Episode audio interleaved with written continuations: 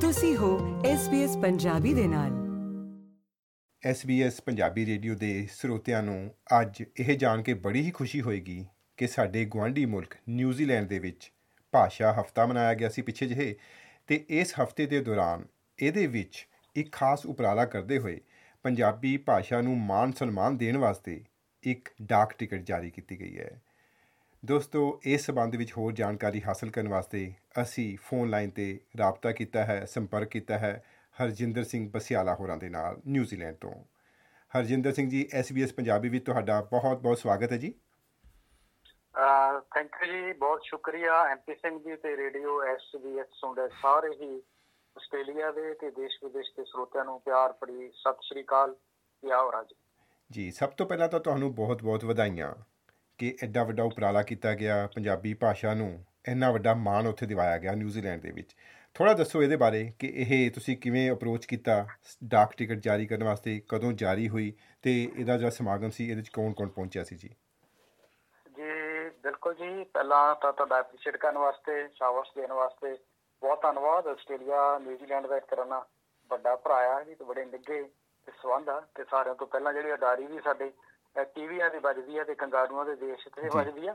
ਸੋ ਪਰਸਪਰ ਜਿਹੜਾ ਪਿਆਰ ਆ ਉਹ ਵੀ ਬਣਿਆ ਰਵੇ ਤੇ ਤੁਹਾਡੇ ਦੇਸ਼ ਤੋਂ ਸਾਨੂੰ ਠੰਡੀਆਂ ਹਵਾਵਾਂ ਆਸ਼ੀਰਵਾਦ ਆਇਆ। ਬਹੁਤ ਧੰਨਵਾਦ ਜੀ। ਆ ਪੰਜਾਬੀ ਭਾਸ਼ਾ ਹਫ਼ਤੇ ਦੀ ਆਪਾਂ ਜੇ ਐਮਪੀ ਸਿੰਘ ਦੀ ਗੱਲ ਕਰੀਏ ਤਾਂ ਨਿਊਜ਼ੀਲੈਂਡ ਦੇ ਵਿੱਚ ਸਾਡਾ ਜਿਹੜਾ ਪੰਜਾਬੀਆਂ ਦਾ ਇਤਿਹਾਸ ਆ ਇਹ 1890 ਦੇ ਕਰੀਬ ਸ਼ੁਰੂ ਹੁੰਦਾ ਜਿਹੜੀ ਆਮਦ ਇੱਥੇ ਹੋਈ ਆ। ਸੋ ਪਹਿਲਾਂ ਇੱਕ ਚੜਕ ਪਿੰਡ ਹੈਗਾ ਮੋਗਾ ਤੋਂ ਉੱਥੋਂ ਦੀ ਆਮਦ ਜਿਹੜੀ ਹੋਈ ਸੀਗੀ। ਤੇ ਸਾਹਿਬ ਸ੍ਰੀ ਗੁਰੂ ਗ੍ਰੰਥ ਸਾਹਿਬ ਜਿਹਦੇ ਵਿੱਚ ਗੁਰਮੁਖੀ ਦੇ ਵਿੱਚ ਜਿਹੜਾ ਸਕ੍ਰਿਪਟ ਕੀਤਾ ਗਿਆ ਲਿਖਿਆ ਗਿਆ ਆ ਤੇ ਇਹ ਵੀ ਜਿਹੜਾ ਆ ਸਾਹਿਬ ਗੁਰੂ ਗ੍ਰੰਥ ਸਾਹਿਬ ਜੀ ਫਿਜੀ ਤੋਂ ਬਾਈ ਸ਼ਿਪ ਦੇ ਵਿੱਚ ਆਇਆ ਸੀਗਾ ਤੇ ਸ਼ਿਪ ਦੇ ਵਿੱਚ ਜਿਨ੍ਹਾਂ ਦਾ ਜਨਮ ਹੋਇਆ ਸੀ ਉਹ ਗਿੰਜਸ ਨਾਂ ਦਾ ਸ਼ਿਪ ਸੀਗਾ ਤੇ ਉਹਨਾਂ ਦੇ ਨਾਂ ਦੇ ਉੱਤੇ ਉਹ ਸਰਦਾਰ ਜੀ ਦਾ ਨਾਮ ਗਿੰਜਸ ਸਿੰਘ ਰੱਖਿਆ ਸੀ ਤੇ ਉਹਨਾਂ ਦਾ ਹੀ ਜਿਹੜਾ ਪਹਿਲਾ ਵਿਆਹ ਆ ਉਸੇ ਗੁਰੂ ਗ੍ਰੰਥ ਸਾਹਿਬ ਜੀ ਦੇ ਨਾਲ ਨਿਊਜ਼ੀਲੈਂਡ ਦੇ ਵਿੱਚ ਹੋਇਆ ਮੰਨਿਆ ਜਾਂਦਾ ਆ।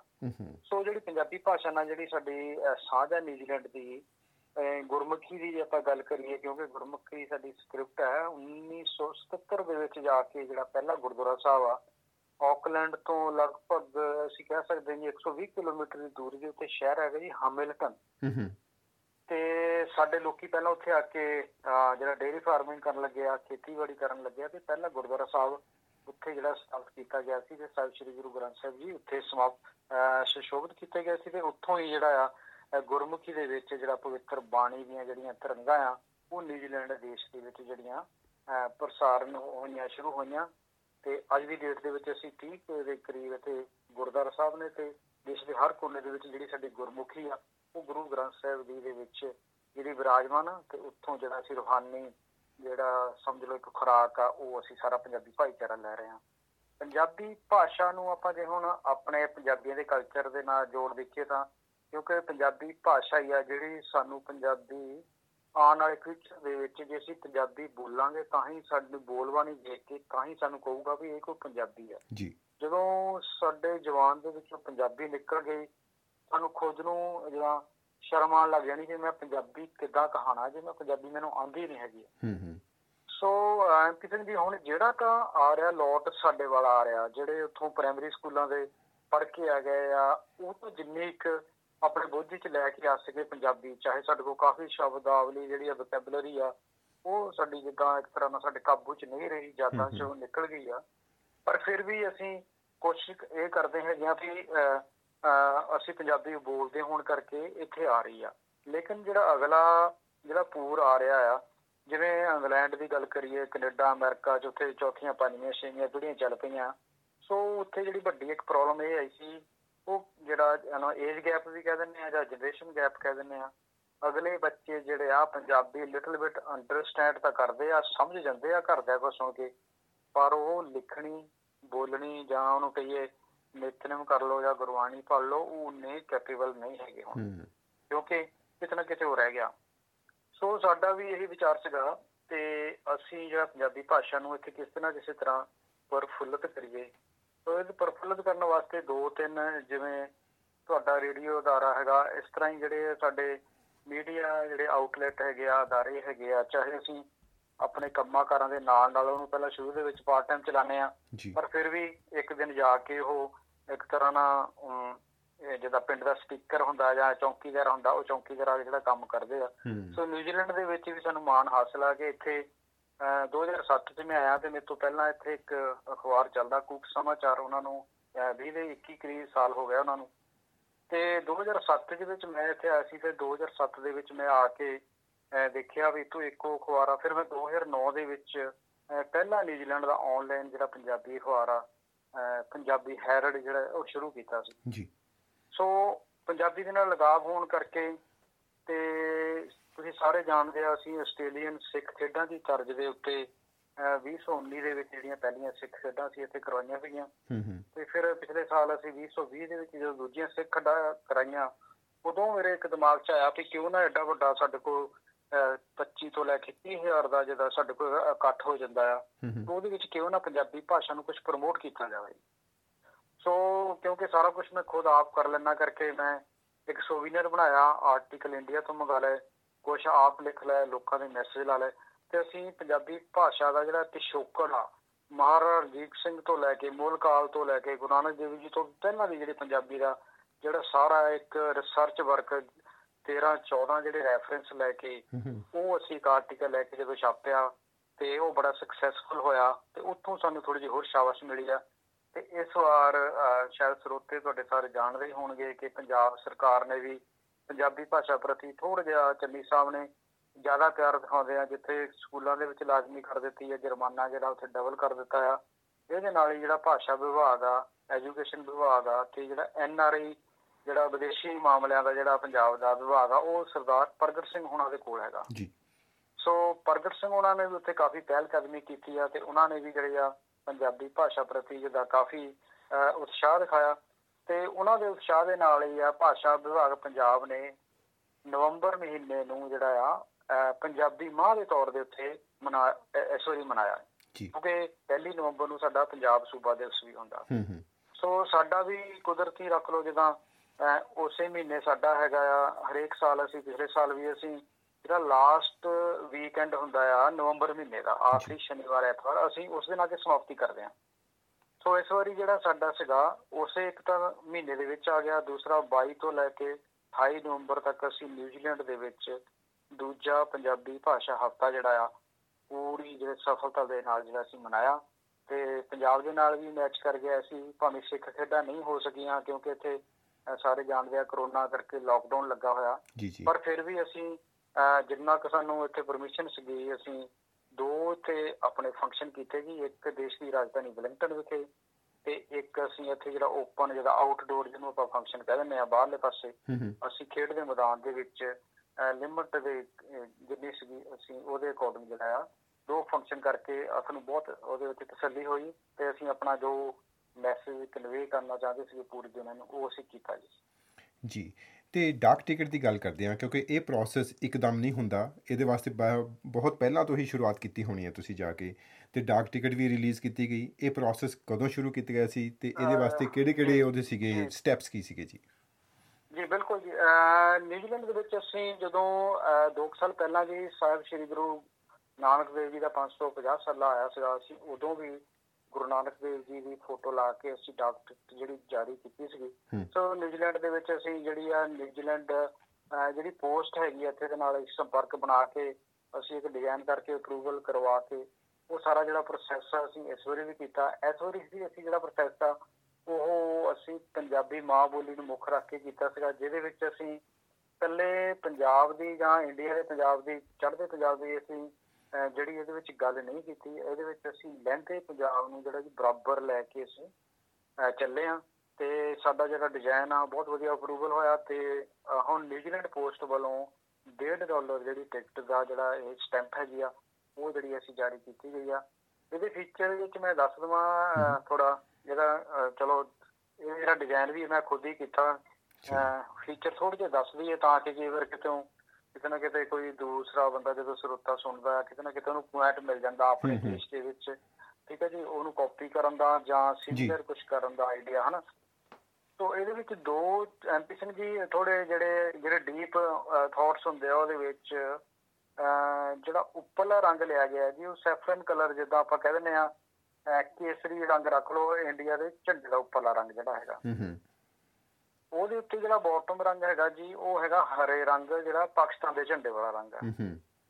ਦੋ ਰੰਗ ਅਸੀਂ ਉੱਥੋਂ ਪਿਕ ਕੀਤੇ ਦੋਨਾਂ ਦੇਸ਼ਾਂ ਨੂੰ ਰਿਪਰੈਜ਼ੈਂਟ ਕਰਦਾ ਤੇ ਉਹਦੇ ਉੱਤੇ ਅਸੀਂ ਅੰਗਰੇਜ਼ੀ ਦੇ ਵਿੱਚ ਪੰਜਾਬੀ ਲੈਂਗੁਏਜ ਵੀ ਕਿ ਨਿਊਜ਼ੀਲੈਂਡ ਲਿਖਿਆ ਬਲੈਕ ਕਲਰ ਦੇ ਵਿੱਚ ਕਿਉਂਕਿ ਨਿਊਜ਼ੀਲੈਂਡ 'ਚ ਅਸੀਂ ਬਲੈਕ ਕਲਰ ਨੂੰ ਜਿਹੜਾ ਸਾਡਾ ਟੀਮਾਂ ਦੇ ਨਾਮ ਵੀ ਹੈਗੇ ਆ। ਤੇ ਨਾਲ ਸਿਲਵਰ ਫਰਨ ਦਾ ਹੈਗਾ।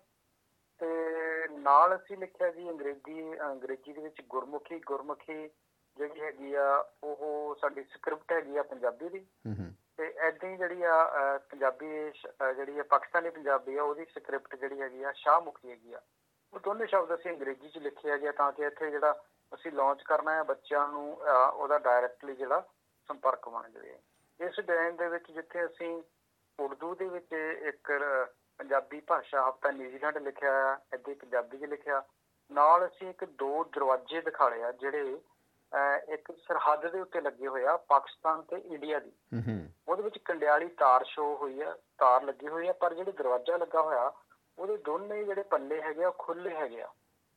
ਸੋ ਉਹਦਾ ਇਹ ਦਿਖਾਇਆ ਗਿਆ ਵੀ ਜਿਹੜਾ ਪੰਜਾਬੀ ਭਾਸ਼ਾ ਵਾਸਤੇ ਸਾਡਾ ਕੋਈ ਵੀ ਜਿਹੜਾ ਆ ਉਹ ਬਾਰਡਰ ਤਾਰ ਉਹਨੂੰ ਰੋਕਦੀ ਨਹੀਂ ਆ ਉਹ ਦਰਵਾਜ਼ੇ ਜਿਹੜੇ ਹਮੇਸ਼ਾ ਆ ਭਾਸ਼ਾ ਵਾਸਤੇ ਭਾਸ਼ਾ ਵਾਸਤੇ ਕੋਈ ਰੋਕ ਨਹੀਂ ਆ। ਸੋ ਉਹਨਾਂ ਲਈ ਕੋਈ ਬਾਰਡਰ ਕੰਮ ਨਹੀਂ ਕਰਦਾ। ਸੋ ਦੋਨਾਂ ਦੇਸ਼ਾਂ ਦੀ ਜਿਹੜੀ ਆਪਸੀ ਸੰਬੰਧ ਆ ਉਹ ਦਰਵਾਜ਼ੇ ਜਿਹੜਾ ਹਮੇਸ਼ਾ ਸਾਡੀ ਜਿਹੜੀ ਭਾਸ਼ਾ ਉਹ ਖੋਲ ਕੇ ਰੱਖਦੀ ਆ। ਇਹ ਇਸ ਤਰ੍ਹਾਂ ਦਾ ਕੁਝ ਅਸੀਂ ਜਦੋਂ ਥੋੜਾ ਮੈਸੇਜ ਦੇਣ ਦੀ ਕੋਸ਼ਿਸ਼ ਕੀਤੀ ਜੀ ਤਾਂ ਕਿ ਕਾਫੀ ਡੀਪਲੀ। ਥਾਟ ਹੈਗੀ ਤੁਹਾਡੀ ਕਾਫੀ ਡੀਪ ਥਾਟ ਹੈਗੀ ਹੈ ਕਾਫੀ ਸੋਚ ਵਿਚਾਰ ਕੇ ਜੋੜਨ ਦੇ ਪਰਪਸ ਦੇ ਨਾਲ ਇਹ ਬਣਾਇਆ ਗਿਆ ਡਿਜ਼ਾਈਨ ਜਿਹੜਾ ਹੈਗਾ ਇਹਦੇ ਲਈ ਬਹੁਤ ਬਹੁਤ ਵਧਾਈਆਂ। ਤੇ ਮੈਂ ਪੁੱਛਣਾ ਚਾਹਾਂਗਾ ਕਿ ਇਹ ਜੀ। ਸਟੈਂਪ ਕਿਹੜੀ ਜਗ੍ਹਾ ਤੇ ਰਿਲੀਜ਼ ਹੋਈ ਸੀ ਤੇ ਇਹਦੇ ਵਿੱਚ ਕਿੰਨੇ ਕਿੰਨੇ ਭਾਗ ਲਿਆ ਜਾਂ ਕਿਹਦੇ ਵੱਲੋਂ ਰਿਲੀਜ਼ ਕੀਤੀ ਗਈ ਸੀ ਜੀ ਜੀ? ਸਟੈਂਪ ਰਿਲੀਜ਼ ਕੀਤੀ ਗਈ ਜੀ ਕਿਉਂਕਿ ਬਲਿੰਗਟਨ ਸਾਡੇ ਜਿਹੜੀ ਦੇਸ਼ ਦੀ ਰਾਜਧਾਨੀ ਆ ਉੱਥੇ ਇਸ ਵੇਲੇ ਲੋਕਡਾਊਨ 2 ਚੱਲਦਾ ਹੋਣ ਕਰਕੇ ਉੱਥੇ 100 ਬੰਦੇ ਦੀ ਜਿਹੜੀ ਆ 100 ਬੰਦੇ ਦੀ ਜਿਹੜੀ ਸਮਰੱਥਾ ਸੀ ਜੇ ਕਿਤੇ ਤੁਸੀਂ ਕੋਈ ਫੰਕਸ਼ਨ ਕਰਨੇ ਆ ਤੇ ਉਹ ਵਿਦ ਦਾ ਡਿਸਟੈਂਸ ਦੇ ਉੱਤੇ। ਸੋ ਅਸੀਂ ਬਲਿੰਗਟਨ ਦੀ ਦੇਸ਼ ਦੀ ਰਾਜਧਾਨੀ ਦੇ ਵਿੱਚ ਇਹ ਫੰਕਸ਼ਨ ਰੱਖਿਆ ਗਿਆ ਸੀ। ਬਲਿੰਗਟਨ ਪੰਜਾਬੀ ਵੂਮਨ ਐਸੋਸੀਏਸ਼ਨ ਵੱਲੋਂ ਜਿਹਦੇ ਵਿੱਚ ਭਾਰਤ ਅਤੇ ਪਾਕਿਸਤਾਨ ਦੇ ਦੋਨਾਂ ਦਫ਼ਤਰਾਂ ਦੇ ਜਿਹੜੇ ਹਾਈ ਕਮਿਸ਼ਨਰਾਂ ਦੇ ਜਿਹੜੇ ਅਧਿਕਾਰੀ ਸੀਗੇ ਉਹ ਉੱਥੇ ਉਹਨਾਂ ਨੇ ਪਹੁੰਚੇ ਤੇ ਪਲੱਸ ਨਿਊਜ਼ੀਲੈਂਡ ਦੇ ਵਿੱਚ ਪਹਿਲੇ ਭਾਰਤੀ ਪੁਲਿਸ ਸੁਪਰਡੈਂਟ ਰਕੇਸ਼ ਨਾਇਡੂ ਉਹ ਉਹਨਾਂ ਨੇ ਇੱਕ ਸਟੈਂਪ ਰਿਲੀਜ਼ ਕੀਤੀ ਇੱਕ ਜਿਹੜੀ ਸਟੈਂਪ ਰਿਲੀਜ਼ ਕੀਤੀ ਵੀ ਪਾਕਿਸਤਾਨ ਦੇ ਜਿਹੜੇ ਸਾਬਕਾ ਹਾਈ ਕਮਿਸ਼ਨਰ ਅਬਦੁਲ ਮਲਕ ਸੀਗੇ ਜਿਨ੍ਹਾਂ ਨੇ ਜਦੋਂ ਪਹਿਲੀ ਵਾਰ ਨਨਕਾਣਾ ਸਾਹਿਬ ਕਰਤਾਰਪੁਰ ਸਾਹਿਬ ਦੇ ਜਦੋਂ ਦਰਸ਼ਨ ਕਰਨ ਲੋਕੀ ਗਏ ਆ। ਉਹਨਾਂ ਨੇ ਵੱਖ-ਵੱਖ ਗੁਰਦੁਆਰਿਆਂ ਤੇ ਜਾ ਕੇ ਆਪ ਜਾ ਕੇ ਬੇਨਤੀ ਕੀਤੀ ਸੀ ਅਸੀਂ ਧੜਾ ਧੜ ਵੀਜ਼ੇ ਦੇਵਾਂਗੇ ਤੁਸੀਂ ਪਾਕਿਸਤਾਨ ਦੀ ਯਾਤਰਾ ਵਾਸਤੇ ਜਾਓ। ਤੋ ਸੋ ਉਹਨਾਂ ਦਾ ਪੰਜਾਬੀਆਂ ਨਾਲ ਕਾਫੀ ਨੇੜੇ ਦਾ ਜਿਹੜਾ ਉਦੋਂ ਸੰਬੰਧ ਬਣ ਗਿਆ ਸੀ। ਸੋ ਉਹਨਾਂ ਨੂੰ ਵੀ ਬੜੇ ਮਾਣ ਸਤਿਕਾਰ ਦੇ ਕੇ ਤੇ ਜਿਹੜਾ ਉਹ ਸੱਦਿਆ ਗਿਆ। ਤੇ ਉਹ ਉੱਥੇ ਟਿਕਟਾਂ ਰਿਲੀਜ਼ ਕੀਤੀ ਜੀ। ਫਿਰ ਆਕਲੈਂਡ ਦੇ ਵਿੱਚ ਅਸੀਂ ਜਿਹੜੇ ਆਕਲੈਂਡ ਦੇ ਵਿੱਚ ਇੱਕ ਸਾਡਾ ਹਾਈ ਕਮਿਸ਼ਨ ਦਾ ਇੱਕ ਦਫ਼ਤਰ ਹੈਗਾ ਜਿਹਦੇ ਵਿੱਚ ਮਾਨ ਆਨਯੋਗ ਮਾਨਯੋਗ ਸਾਡੇ ਆਨਰੇਡੀ ਕੌਂਸਲ ਹੈਗੇ ਨੇ ਸ਼੍ਰੀ ਭਵ ਢਿੱਲੋਂ। ਹੂੰ ਹੂੰ। ਤੇ ਉਹ ਇੱਥੇ ਅਹ, ਅਸੀਂ ਇੱਕ ਪਾਰਕ ਦੇ ਵਿੱਚ ਫੰਕਸ਼ਨ ਰੱਖਿਆ ਸੀ ਓਪਨ ਆਊਟਡੋਰ ਤੇ ਜਿਹਦੇ ਵਿੱਚ ਸਾਡੇ ਸਾਬਕਾ ਸੰਸਦ ਮੈਂਬਰ ਸਰਦਾਰ ਕਮਲਜੀਤ ਸਿੰਘ ਬਖਸ਼ੀ ਜਿਹੜੇ ਪਹਿਲੇ ਅਹ, ਸਿੱਖ ਐਮਪੀ ਦਸਤਾਰਧਾਰੀ ਐਮਪੀ ਪਾਰਲੀਮੈਂਟ 'ਚ ਰਹੇ ਨੇ 12 12 ਸਾਲ। ਸੋ ਉਹਨਾਂ ਨੇ ਵੀ ਸ਼ਿਰਕਤ ਕੀਤੀ ਤੇ ਪਲੱਸ ਜਿਹੜਾ ਸਾਡਾ ਲੋਕਲ ਪੰਜਾਬੀ ਮੀਡੀਆ ਸੀਗਾ ਸਾਰਾ ਉੱਥੇ ਪਹੁੰਚਿਆ ਕਿਉਂਕਿ ਥੋੜਾ ਸਿਲੈਕਟਡ ਸੀਗਾ। ਤੇ ਦੂਜੀ ਟਿਕਟ ਅਸੀਂ ਯਾਦਗਾਰੀ ਟਿਕਟ ਇੱਥੇ ਰਿਲੀਜ਼ ਕੀਤੀ। ਇਹ ਕੱਲੀ ਟਿਕਟ ਰਿਲੀਜ਼ ਨਹੀਂ ਐਮਪੀ ਸਿੰਘ ਜਾ- ਜਾਰੀ ਕੀਤੀ ਗਈ। ਪਲੱਸ 12 ਸਫ਼ਿਆਂ ਦਾ ਅਸੀਂ ਇੱਕ ਸੋਵੀਨਰ ਵੀ ਜਾਰੀ ਕੀਤਾ ਜਿਹਦੇ ਵਿੱਚ ਖੋਜ ਭਰਪੂਰ ਜਿਹੜੇ ਲੇਖ ਸੀਗੇ ਘੱਟੋ ਘੱਟ 6 ਲੇਖ ਜਿਹੜੇ ਆ ਉਹਦੇ ਵਿੱਚ ਛਾਪੇ ਗਏ ਆ ਪੰਜਾਬੀ ਦੇ ਤੇ ਨਾਲ ਇੱਕ ਅੰਗਰੇਜ਼ੀ ਦਾ। ਉਹਦੇ ਵਿੱਚ ਤਾਂ ਕਿ ਅੰਗਰੇਜ਼ੀ ਦੇ ਵਿੱਚ ਜਿਨ੍ਹਾਂ ਨੂੰ ਅਸੀਂ ਦਿੱਤਾ ਹੈਂਡਓਵਰ ਕੀਤਾ ਉਹ ਵੀ ਜਿਹੜਾ ਪੰਜਾਬੀ ਦਾ ਜਿਹੜਾ ਸਫ਼ਰ ਹੈ ਸਾਡੀ ਪੰਜਾਬੀ ਲੈਂਗੁਏਜ ਦੀ ਜਿਹੜੀ ਜਰਨੀ ਹੈਗੀ ਹੁਣ ਤੱਕ ਦੀ ਉਹ ਜਿਹੜੀ ਛਾਪੀ ਗਈ ਆ। ਸੋ ਇਸ ਤਰ੍ਹਾਂ ਜਿਹੜੀ ਆ ਨੇੜਤਾ ਪਾਉਣ ਦੀ ਕੋਸ਼ਿਸ਼ ਕੀਤੀ ਗਈ ਆ। ਜੀ ਬਹੁਤ ਹੀ ਵਧੀਆ ਉਪਰਾਲਾ ਕੀਤਾ ਤੁਸੀਂ। ਜੀ। ਜੀ। ਜੀ ਇਹਦੇ ਨਾਲ ਹੀ ਅਸੀਂ ਤਾਂ ਪੰਜਾਬੀ ਬੋਲਦੇ ਸੀ ਲੇਕਿਨ ਸਾਡਾ ਜਿਹੜਾ ਇਨ ਦਾ ਫਿਊਚਰ ਟਾਰਗੇਟ ਇਹ ਹੈਗਾ ਆ ਸਾਡੇ ਜਿਹੜੇ ਇੱਥੇ ਦੇ ਜੰਮੇ ਜਿਹੜੇ ਬੱਚੇ ਹੈਗੇ ਜਿਵੇਂ ਅਸੀਂ ਪਹਿਲਾਂ ਗੱਲ ਕੀਤੀ ਆ ਅਸੀਂ ਉਹਨਾਂ ਦੀ ਇਨਵੋਲਵਮੈਂਟ ਨਾਲ ਲੈ ਕੇ ਆਣੀ ਆ। ਹੌਲੀ ਹੌਲੀ ਜਿਹੜੀ ਸਾਡੇ ਮੁੰਡੇ ਦੇ ਉੱਤੇ ਅਸੀਂ ਪੰਜਾਲੀ ਰੱਖੀ ਆ ਉਹ ਅਸੀਂ ਚਾਹਾਂਗੇ ਜਿਹੜੇ ਸਾਡੇ ਅਗਲੇ ਜਿਹੜੇ ਸਾਡੇ ਡੈੜੇ ਆ ਅਗਲੇ ਜਿਨ੍ਹਾਂ ਨੇ ਭਾਰ ਚੱਕਣਾ ਗੱਡਾ ਖਿੱਚਣਾ ਇਹ ਉਹਨਾਂ ਦੇ ਮੁੰਡਿਆਂ ਤੇ ਹੌਲੀ ਹੌਲੀ ਟਿਕਾਈ ਜਾਵੇ। ਸੋ ਉਹਨਾਂ ਨੂੰ ਅਸੀਂ ਨਾਲ ਜੋੜਨ ਦੇ ਵਾਸਤੇ ਅਸੀਂ ਇੱਕ ਤਾਂ ਰੰਗ ਭਰੋ ਮੁਕਾਬਲਾ ਕਰਾਇਆ। ਹੂੰ ਹੂੰ। ਉਹਦੇ ਵਿੱਚ ਪਹਿਲਾਂ ਸਾਡਾ ਟਾਰਗੇਟ ਇਹ ਸੀ ਘੱਟੋ ਘੱਟ ਇਹਨਾਂ ਨੂੰ ਜਿਹੜੀ ਪੰਜਾਬੀ ਵਰਨਮਾਲਾ ਆ ਪੰਜਾਬੀ ਅਲਫਾਬੈਟ ਉਹ ਇੰਟਰੋਡਿਊਸ ਕੀਤਾ ਜਾਵੇ। ਹੋ ਸਕਦਾ ਕਈ ਬੱਚੇ ਪੰਜਾਬੀ ਸਕੂਲਾਂ 'ਚ ਨਾ ਵੀ ਜਾਂਦੇ ਹੋਣ। ਸੋ ਅਸੀਂ ਉਹਨੂੰ ਆਊਟਲਾਈਨ ਕਰਕੇ ਇੱਕ ਰੰਗ ਭਰੋ ਮੁਕਾਬਲਾ ਕਰਾਇਆ। ਦੂਸਰਾ ਗੁਰਪੁਰਬ ਸੀਗਾ ਸ੍ਰੀ ਗੁਰੂ ਨਾਨਕ ਦੇਵ ਜੀ ਦਾ। ਤੁਸੀਂ ਦੂਸਰਾ ਅਸੀਂ ਜਿਹੜਾ ਮੁਕਾਬਲਾ ਸ੍ਰੀ ਗੁਰੂ ਨਾਨਕ ਦੇਵ ਜੀ ਦੀ ਆਊਟਲਾਈਨ ਪਿਕਚਰ ਬਣਾ ਕੇ ਉਹ 'ਚ ਰੰਗ ਭਰੋ ਕਰਾਇਆ। ਤੀਸਰਾ ਅਸੀਂ ਮੁਕਾਬਲਾ ਇਹ ਕਰਾਇਆ ਸੀ ਓਪਨ ਬੱਚੇ ਦਾ ਆਪਣਾ ਵੀ ਦਿਮਾਗ ਹੁੰਦਾ ਕਿਸ ਤਰ੍ਹਾਂ ਉਹ ਆਰਟ ਨੂੰ ਪਿਆਰ ਕਰਦਾ ਕੀ ਸੋਚਦਾ। ਸੋ ਇੱਕ ਮੁਕਾਬਲਾ ਅਸੀਂ ਉਹ ਕਰਾਇਆ। ਸੋ ਇਹ ਮੁਕਾਬਲੇ ਜਿਹੜੇ ਹੋ ਗਏ ਆ ਪੇਂਟਿੰਗ ਦੇ ਇੱਕ ਮੁਕਾਬਲਾ ਸੀ ਆਡੀਓ ਵੀਡੀਓ ਕਰਾਇਆ ਜਿਹੜਾ ਰੇਡੀਓ ਸਪਾਈਸ ਤੁਸੀਂ ਸਾਰੇ ਜਾਣਦੇ ਆ ਇੱਥੇ ਹੁਣ ਆਪਣੇ ਮਿੱਤਰਾਂ ਦੋਸਤਾਂ ਨੂੰ। ਸੋ ਤੇ ਉਹਨਾਂ ਦਾ ਟੀਵੀ ਟੀਵੀ ਚੈਨਲ ਵੀ ਹੈਗਾ ਤੇ ਇੱਕ ਡੇਲੀ ਖਬਰ ਕਰਕੇ ਹੈਗਾ। ਇਹਨਾਂ ਮੁੰਡਿਆਂ ਨੇ ਜਿਹੜਾ ਆਡੀਓ ਵੀਡੀਓ ਮੁਕਾਬਲਾ ਚਲਾਇਆ ਜਿਹਦੇ ਵਿੱਚ ਛੋਟੇ ਛੋਟੇ ਬੱਚਿਆਂ ਨੇ ਕਵਿਤਾਵਾਂ ਕਿਸੇ ਨੇ ਪਾਠ ਕਿਸੇ ਨੇ ਪਹਿਲਾ ਗਮੂਲ ਮੰਤਰ ਪਹਿਲੀ ਪੌੜੀ ਕਿਸੇ ਨੇ ਕਿਸਾਨੀ ਦੇ ਉੱਤੇ ਕੁਛ ਨਾ ਕੁਛ ਕਰਕੇ ਜਿਹਦਾ ਕੈਮਰੇ ਦੇ ਸਾਹਮਣੇ ਆਏ ਫਿਰ ਅਸੀਂ ਉਹਨਾਂ ਦੀ ਵੀਡੀਓ ਨੂੰ ਨਿਖਾਰ ਕੇ ਲੋਗੋ ਸ਼ਗੋ ਲਾ ਕੇ ਵਧੀਆ ਬਣਾ ਕੇ ਫਿਰ ਅਸੀਂ ਸਾਰੀਆਂ ਉਹ ਪਬਲਿਕ ਕੀਤੀਆਂ। ਸੋ ਤਾਂ ਕਿ ਬੱਚਿਆਂ ਨੂੰ ਉਤਸ਼ਾਹ ਮਿਲੇ। ਉਹ ਇੰਨਾ ਕੁ ਉਤਸ਼ਾਹ ਐਮਪੀ ਸਿੰਘ ਜੀ ਵਧਿਆ ਕਿ ਸਾਡੇ ਕੋਲ ਸਾਂਭੀਆਂ ਨਹੀਂ ਗਈਆਂ ਤੇ ਘੱਟੋ ਘੱਟ ਮੈਨੂੰ ਲੱਗਦਾ 100 ਬੱਚਿਆਂ ਨੇ ਤਾਂ ਇਹਦਾ ਵੀਡੀਓ ਬਣਾ ਬਣਾ ਕੇ ਭੇਜੀਆਂ ਅਗਲੇ ਵਾਰ ਸਾਨੂੰ। ਉਹਦੇ ਵਾਸਤੇ ਇੱਕ ਵੱਡਾ ਉਪਰਾਲਾ ਕਰਨਾ ਪੈਣਾ। ਜੀ। ਜੀ ਹਰਜਿੰਦਰ ਜੀ ਤੇ ਇਸ ਤੋਂ ਇਲਾਵਾ ਆਉਣ ਵਾਲੇ ਸਮੇਂ ਵਿੱਚ ਹੋਰ ਕਿਹੜੇ-ਕਿਹੜੇ ਉਪਰਾਲੇ ਕਰਨ ਜਾ ਰਹੇ ਹੋ? ਐਮਪੀ ਸਿੰਘ ਜੀ ਕਿਉਂਕਿ ਅਸੀਂ ਜਿਹੜਾ ਐਸਕੀ ਜਿਹੜਾ ਸਾਡਾ ਸਫ਼ਰ ਆ ਕਿਉਂਕਿ 1 ਸਾਲ ਦਾ ਨਹੀਂ ਸੀਗਾ ਇਹ ਸਫ਼ਰ ਸਾਡਾ ਜਿਹੜਾ ਆ ਇਹ ਚੱਲਦਾ ਹੀ ਰਹਿਣਾ ਚੱਲਦੇ ਹੀ ਰਹਿਣਾ ਜਿਵੇਂ ਨਿਊਜ਼ੀਲੈਂਡ ਦੇ ਵਿੱਚ ਸੌਰੀ ਆਸਟ੍ਰੇਲੀਆ ਦੇ ਵਿੱਚ ਸਿੱਖ ਖੇਡਾਂ ਆ ਉਹ 35ਵੇਂ 36ਵੇਂ ਸਾਲ ਤੱਕ ਜਿੱਦਾਂ ਪਹੁੰਚ ਗਈਆਂ। ਸੋ ਉਹ ਆਪਾਂ ਜੇ ਇਮੇਜਿਨ ਕਰੀਏ ਕਿੱਦਾਂ ਸਟਾਰਟ ਹੋਇਆ ਸੀ ਤੇ ਕਿੱਦਾਂ ਜਿੱਦਾਂ ਚੱਲੀ ਜਾ ਰਿਹਾ ਲੋਕਾਂ ਦਾ ਕਾਫਲਾ ਜੁੜਦਾ ਜਾ ਰਿਹਾ ਸੋ ਸਾਡਾ ਵੀ ਇਹੀ ਪਲਾਨ ਆ ਜਿਹੜਾ ਆ ਹਰੇਕ ਸਾਲ ਇਹਨਾਂ ਮੁਲਕਾਂ ਦੇ ਵਿੱਚ ਹਰੇਕ ਭਾਸ਼ਾ ਦੇ ਜਿਹੜੇ ਲੋਕੀ ਆ ਉਹ ਰਹਿੰਦੇ ਆ ਕਿਉਂਕਿ ਬਹੁਤ ਕੌਮੀ ਮੁਲਕ ਹੈ ਸੋ ਅਸੀਂ ਅਗਲੇ ਸਾਲ ਦੀਆਂ ਜਿਹੜੀਆਂ ਡੇਟਸ ਹੈਗੀਆਂ ਅੰਕਿਤ ਸਿੰਘ ਜੀ ਉਹ ਵੀ ਅਸੀਂ ਲੱਗਦੇ ਉੱਥੇ ਨਾਲੇ ਹੀ ਇੱਕ ਤਾਂ ਮਾਰਕ ਕਰ ਲਈਆਂ ਹੈਗੀਆਂ ਉਹਦੇ ਕੈਲੰਡਰ ਜਿਹੜੇ ਅਸੀਂ ਬਣਾ ਕੇ ਵੱਖ-ਵੱਖ ਗੁਰੂ ਸਥਾਨਾਂ ਦੇ ਉੱਤੇ ਜਿਹੜੇ ਆ ਉਹ ਭੇਜ ਰਹੇ ਆ ਜੀ। ਤੇ ਥੱਲੇ ਜਿੱਦਾਂ ਇੱਕ ਜਗ੍ਹਾ ਛੱਡੀ ਹੋਈ ਹੈ ਜਿਹਦੇ ਉੱਤੇ ਅਸੀਂ ਗੁਰਸਥਾਨ ਦਾ ਨਾਂ ਪਾ ਦਈਦਾ। ਐਦਾਂ ਹੀ ਜਿਹਨਾਂ ਦੀਆਂ ਆਪਣੀਆਂ ਸ਼ਾਪਸ ਹੈਗੀਆਂ ਦੁਕਾਨਾਂ ਹੈਗੀਆਂ ਉਹਨਾਂ ਦਾ ਜਿਹੜਾ ਬਿਜ਼ਨਸ ਦਾ ਨਾਮ ਥੱਲੇ ਉਹ ਪਾ ਦਈਦਾ ਉਹਦੇ ਉੱਤੇ ਅਸੀਂ ਲਿਖਿਆ ਹੈ ਪੰਜਾਬੀ ਲਿਖੋ ਪੰਜਾਬੀ ਪੜ੍ਹੋ ਤੇ ਪੰਜਾਬੀ ਬੋਲੋ। ਸੋ ਕਾਮਨ ਕੈਲੰਡਰ ਆ ਉਹਦੇ ਉੱਤੇ ਅਗਲੇ ਸਾਲ ਦੀਆਂ 21 ਤੋਂ ਲੈ ਕੇ 27 ਨਵੰਬਰ ਤੱਕ ਜਿਹੜੀਆਂ ਡੇਟਾਂ ਆ ਉਹ ਅਸੀਂ ਪਹਿਲਾਂ ਹੀ ਪਾ ਦਿੱਤੀਆਂ ਤਰੀਕਾਂ ਪਾ ਦਿੱਤੀਆਂ ਤਾਂ ਕਿ ਉਹ ਯਾਦ ਰਵੇ ਤੇ ਅਗਲੇ ਸਾਲ ਨੂੰ ਸਾਡੇ ਨਾਲ ਜਿੱਦਾਂ ਬਹੁਤ ਸਾਰੀਆਂ ਜਿਹੜੀਆਂ ਜਥੇਬੰਦੀਆਂ ਸੰਸਥਾਵਾਂ ਹੈਗੀਆਂ ਉਹਨਾਂ ਨੇ ਆਪਣਾ ਜਿਹੜਾ ਕੰਟਰੀਬਿਊਸ਼ਨ ਦੇਣ ਵਾਸਤੇ ਅਤੇ ਉਹਨਾਂ ਨੇ ਆਪਣੀ ਜਿਹੜੀ ਸਲਾਹ مشਵਰਾ ਉਹ ਵੀ ਭੇਜ ਦਿੱਤਾ ਵੀ ਅਸੀਂ ਇਸ ਤਰ੍ਹਾਂ ਅਗਲੀ ਵਾਰ ਤੁਹਾਡੇ ਨਾਲ ਅਟੈਚ ਹੋਵਾਂਗੇ।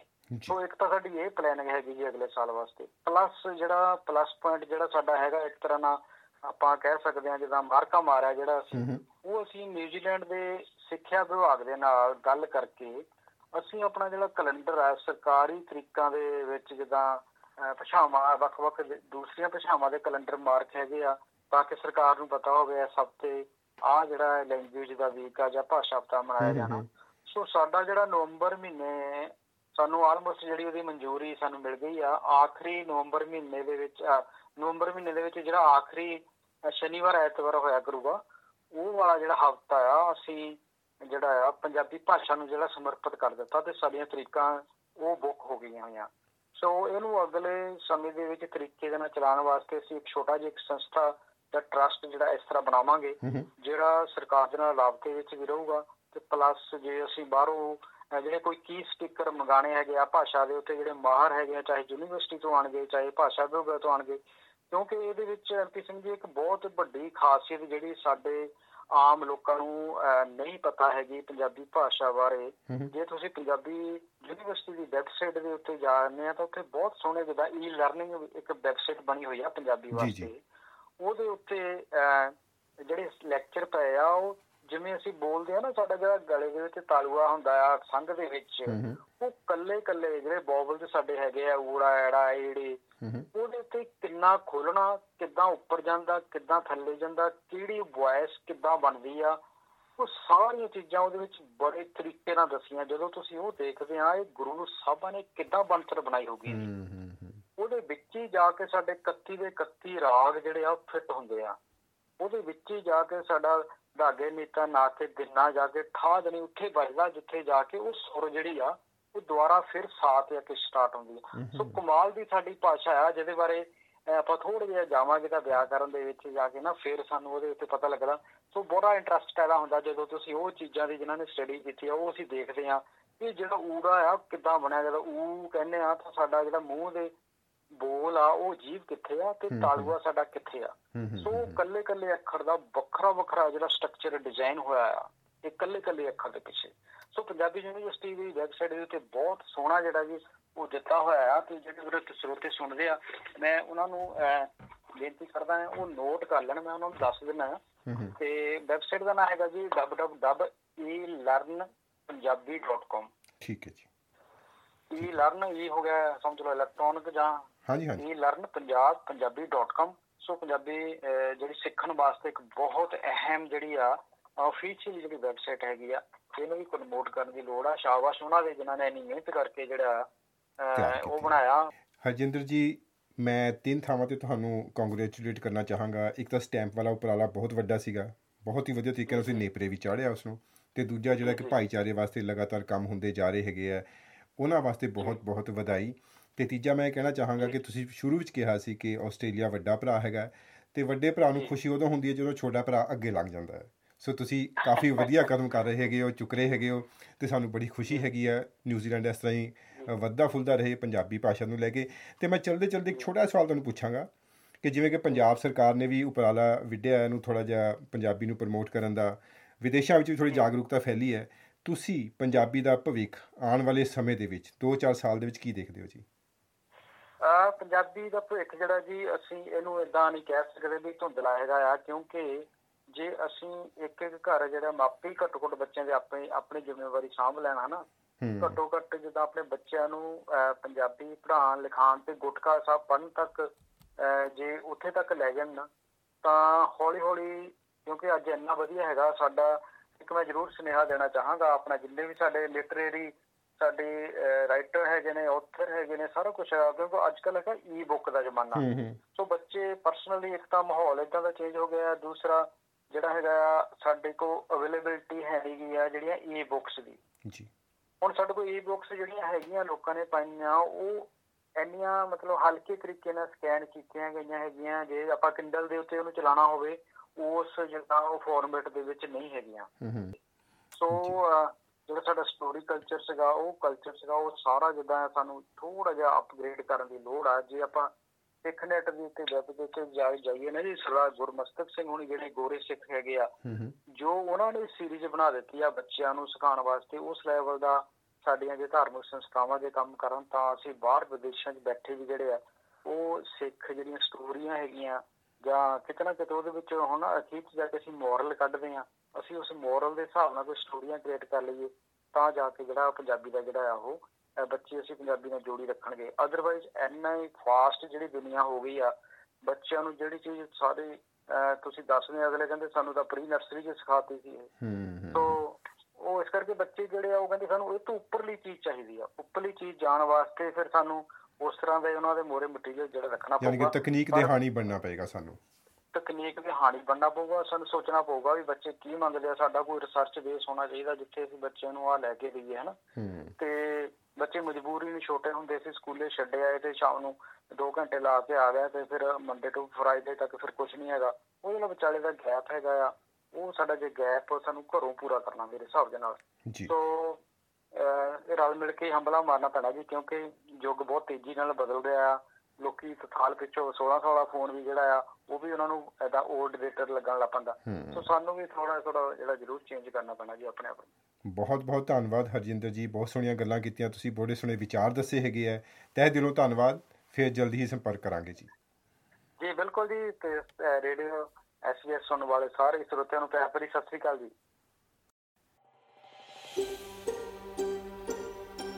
ਕੀ ਤੁਸੀਂ ਇਸ ਤਰ੍ਹਾਂ ਦੀਆਂ ਹੋਰ ਪੇਸ਼ਕਾਰੀਆਂ ਸੁਣਨਾ ਪਸੰਦ ਕਰੋਗੇ? Apple Podcast, Google Podcast, Spotify ਜਾਂ ਜਿੱਥੋਂ ਵੀ ਤੁਸੀਂ ਆਪਣੇ ਪੋਡਕਾਸਟ ਸੁਣਦੇ ਹੋ।